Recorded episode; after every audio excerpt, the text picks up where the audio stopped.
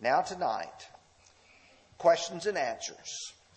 There are some weeks that uh, this falls on the first week, but since last week did not work, my being gone, then uh, I didn't get to present it. So this evening is going to be our questions and answers.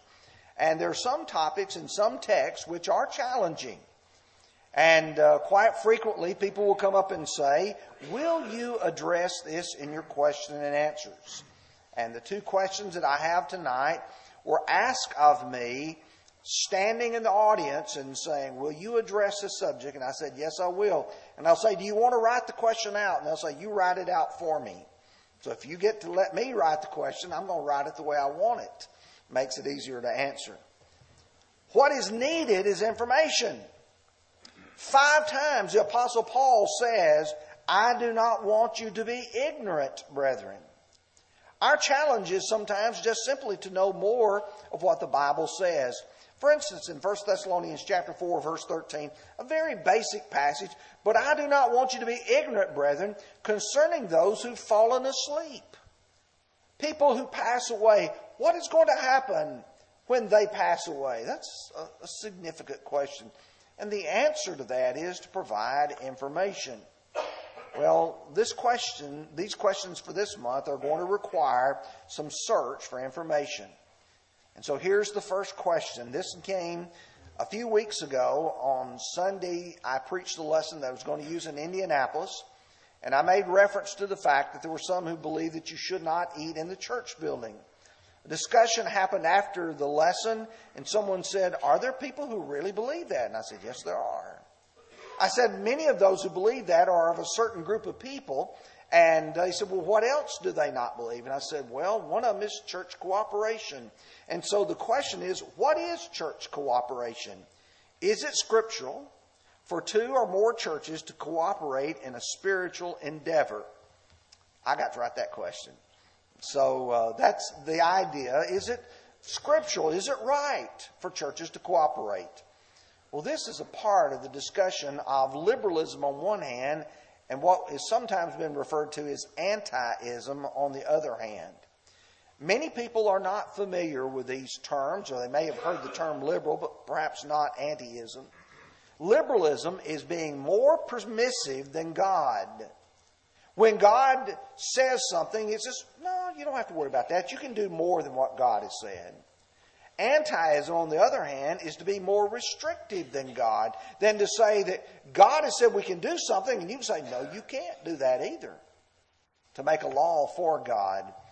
The best examples that I can give you from Scripture to illustrate the point, and these are just very basic, liberalism is found in the what is said by Satan in Genesis chapter 3, verse 4.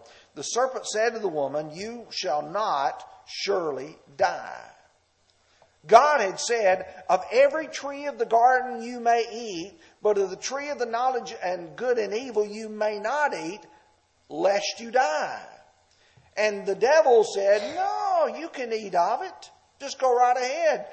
God won't hold you accountable. In fact, He knows the day that you eat of it, you'll be like Him, knowing good and evil. On the other hand, antiism says that you can't do certain things. If you go to 1 Timothy chapter 4 and verses 1 through 5, now the Spirit expressly says that in the latter times some will depart from the faith, giving heed to deceiving spirits and doctrines of demons, speaking lies and hypocrisy, having their own conscience seared with a hot iron. Now listen carefully to verse 3 forbidding to marry and commanding to abstain from foods which God created to be received with thanksgiving by them who believe and know the truth. You see, in their minds is there some people that say, you can't do this and you can't do that. When in reality, God has permitted it. So for a person to say you can't do something that God says you can do is to make a law that God did not make. You see, the matter at issue here is Bible authority. What does God want? What has God authorized? And as you and I approach the Bible, we ought to be asking the question so that we don't go to either extreme. We don't permit things that God doesn't permit, and we don't bind or prohibit things that God has allowed, that we make sure we ask the question, what does God want? And specifically, when God gives a command and it's specific, there can be no deviation, there can be no change. When God said, This is what I want, that's all that you can do. Let me give you a good biblical illustration. In Genesis chapter 6 and verse 14, make yourself an ark of gopher wood. Make rooms in the ark and cover it inside and outside with pitch. When God told Noah to build the ark, and he told him to build it out of gopher wood, there was no other type of wood that would be permissible to God because that's the only thing that God wanted. He designated it. He was specific about it. On the other hand, when God gives a command and is not specific, he allows man to choose the most expedient manner that he wishes. For instance, in the giving of the Great Commission in Mark 16 and verse 15, and he said to them, Go into all the world and preach the gospel to every creature. Go. Well, God, how do you want me to go? He did not specify. There are some people who would use ships to be able to go from one location to the other. The Apostle Paul did that frequently. Paul also walked. He used his two feet to go. There were people who used other means, perhaps camels or other beast of burden, to be able to go from one place to the other. Why would God not be specific here? Perhaps he knew that in the future that man would have an internal combustion engine and could drive a long way and be able to use that means to travel. Or perhaps even to be able to go into the air and fly like a bird. Perhaps even in our future, there may even be other means of transportation. And if there are, they would fulfill the command to go, and God has not specified. So you see, where there's specifics, you do that. Where there's not specifics, you may choose. So I ask the question may one church assist another church in doing a job that's too big for that church to do alone?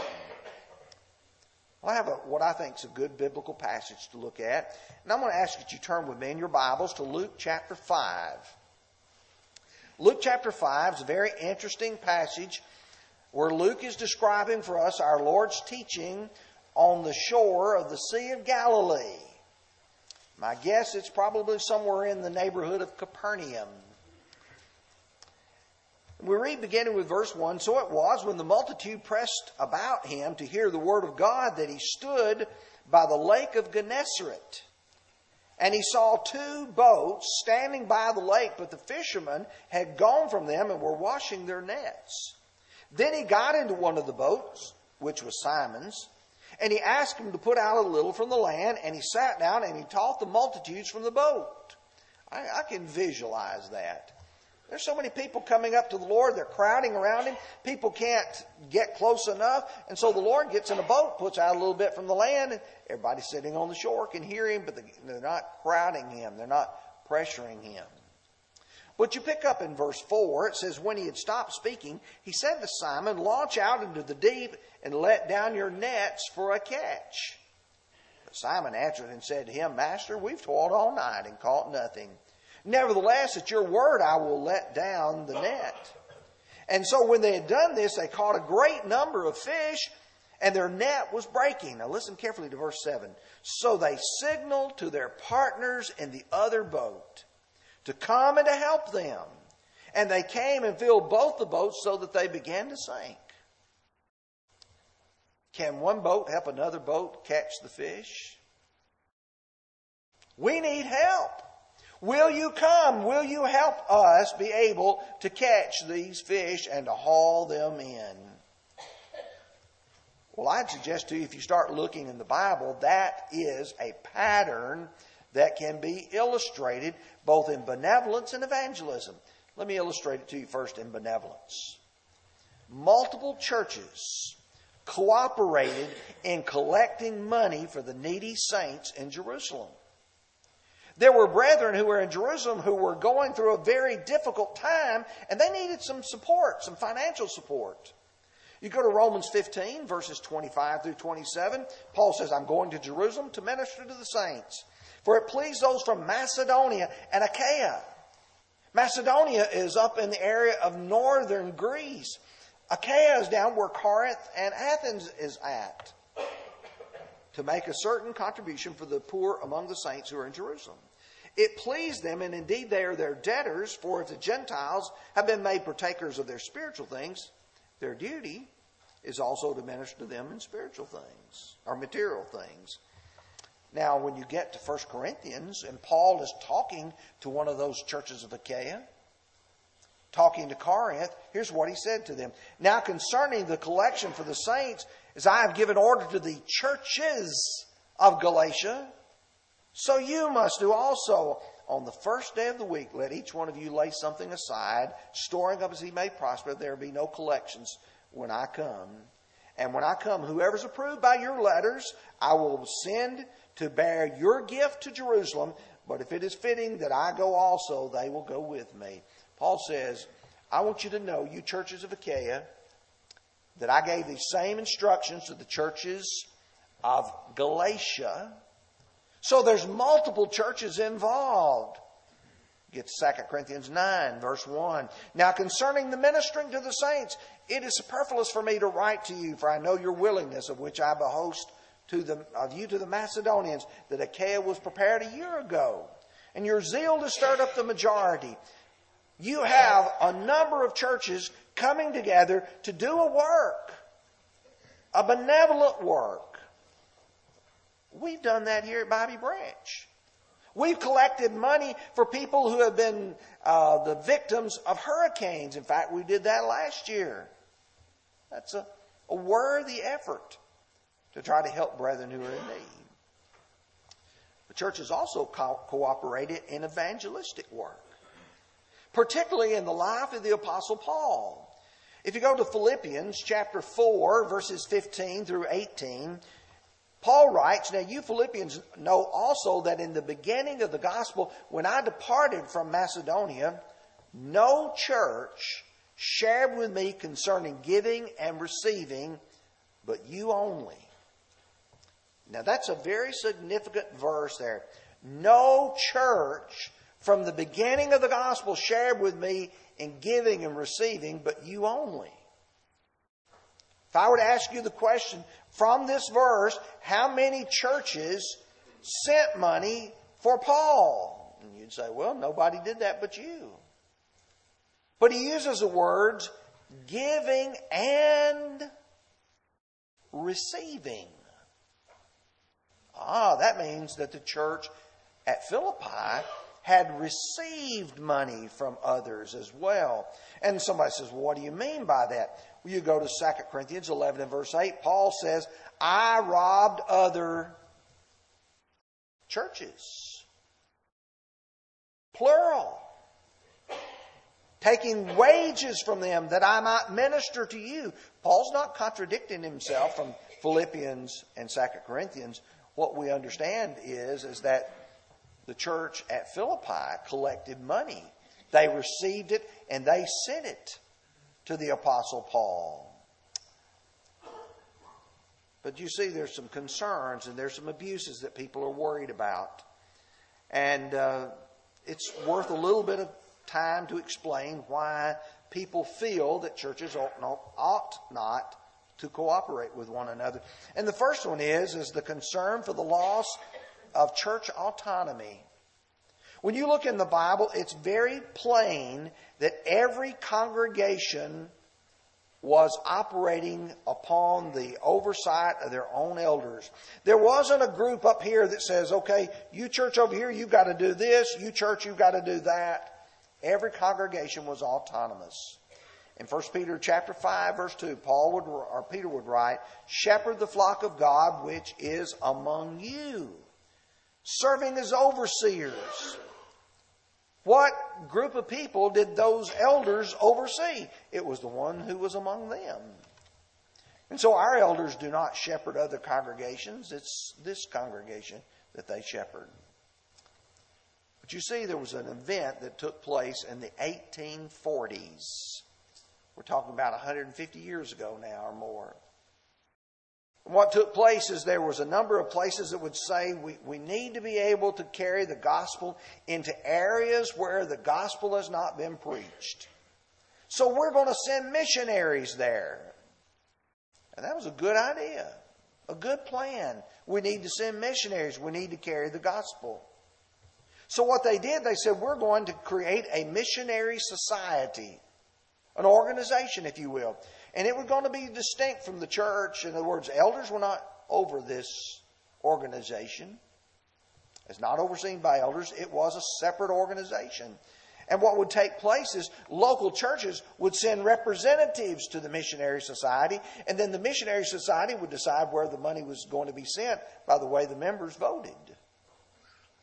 And so you would have members who were voting, and then they would come back and tell the congregations, this is the way we're going to do it. And those decisions. But you see, in the Bible, there is no institution above the local church. There's no super organization that says, okay, we're going to rule over churches. The church is God's missionary society not this separate organization. And so sometimes when people say, I don't believe in churches cooperating together, what do you mean by that? Is it churches working together as we've described? I've already shown you scriptural. Or is it some organization that, uh, that people are sending their money to that's doing the work rather than the church, which is overseen by elders? So my answer is in answer, trying to answer this question that was asked. Is it scriptural? Sure, it's scriptural for churches to cooperate, but it's not scriptural to have some sort of organization above and beyond the local church. Question number two.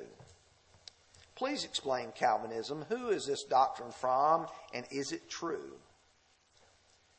Now, I didn't realize that um, I hadn't preached on Calvinism in quite a while.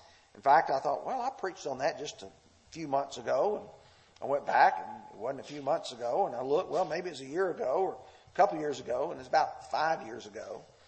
And then I realized maybe there are people who've got questions and it needs to be answered. Because we often will say the Calvinists believe this. The doctrine is named after the reformer John Calvin, who lived from 1509 to 1564 AD he took many of his ideas from a man by the name of Augustine, who lived from 354 to 430 AD. And uh, both Augustine and Calvin believed that the sovereignty of God was so certain that no one can defeat the will of God, that whatever God wills will happen. And so if God wills that this person be saved, they're going to be saved whether they want to be or not. If God wills that a person will not be saved, they'll be lost regardless of what they want to do. And it is given by the acronym TULIP. T U L I P. And someone wrote thing that I thought was worthy of copying. Is it a flower from God or a thorn from the devil or from Satan? Well, the tulip, the words are an acronym. T stands for total depravity, which means that a person is born with no good will within him. He inherits his parents' sins, he inherits his parents' desire for evil, and he is born with a sinful nature. U stands for unconditional election. There's no conditions placed on it. God elects to save certain ones. He chooses who he wishes, and the ones he does not wish, he does not choose them. There's nothing that you can do about it. And then the L is for limited atonement, saying that Jesus didn't die for everybody. The atonement was only for the elect. I is for irresistible grace to say that if God chooses to save you, His grace is irresistible. You can't turn your back on Him. If God says, I'm going to save Tony, God's going to overrule my own will. And P is for the perseverance of the saints. You perhaps heard it stated once saved, always saved. Well, a very brief response to that would be is for total depravity is man is a sinner by his own choices, not by inheritance. A very easy verse is Ezekiel chapter 18, verse 20. The soul who sins shall die.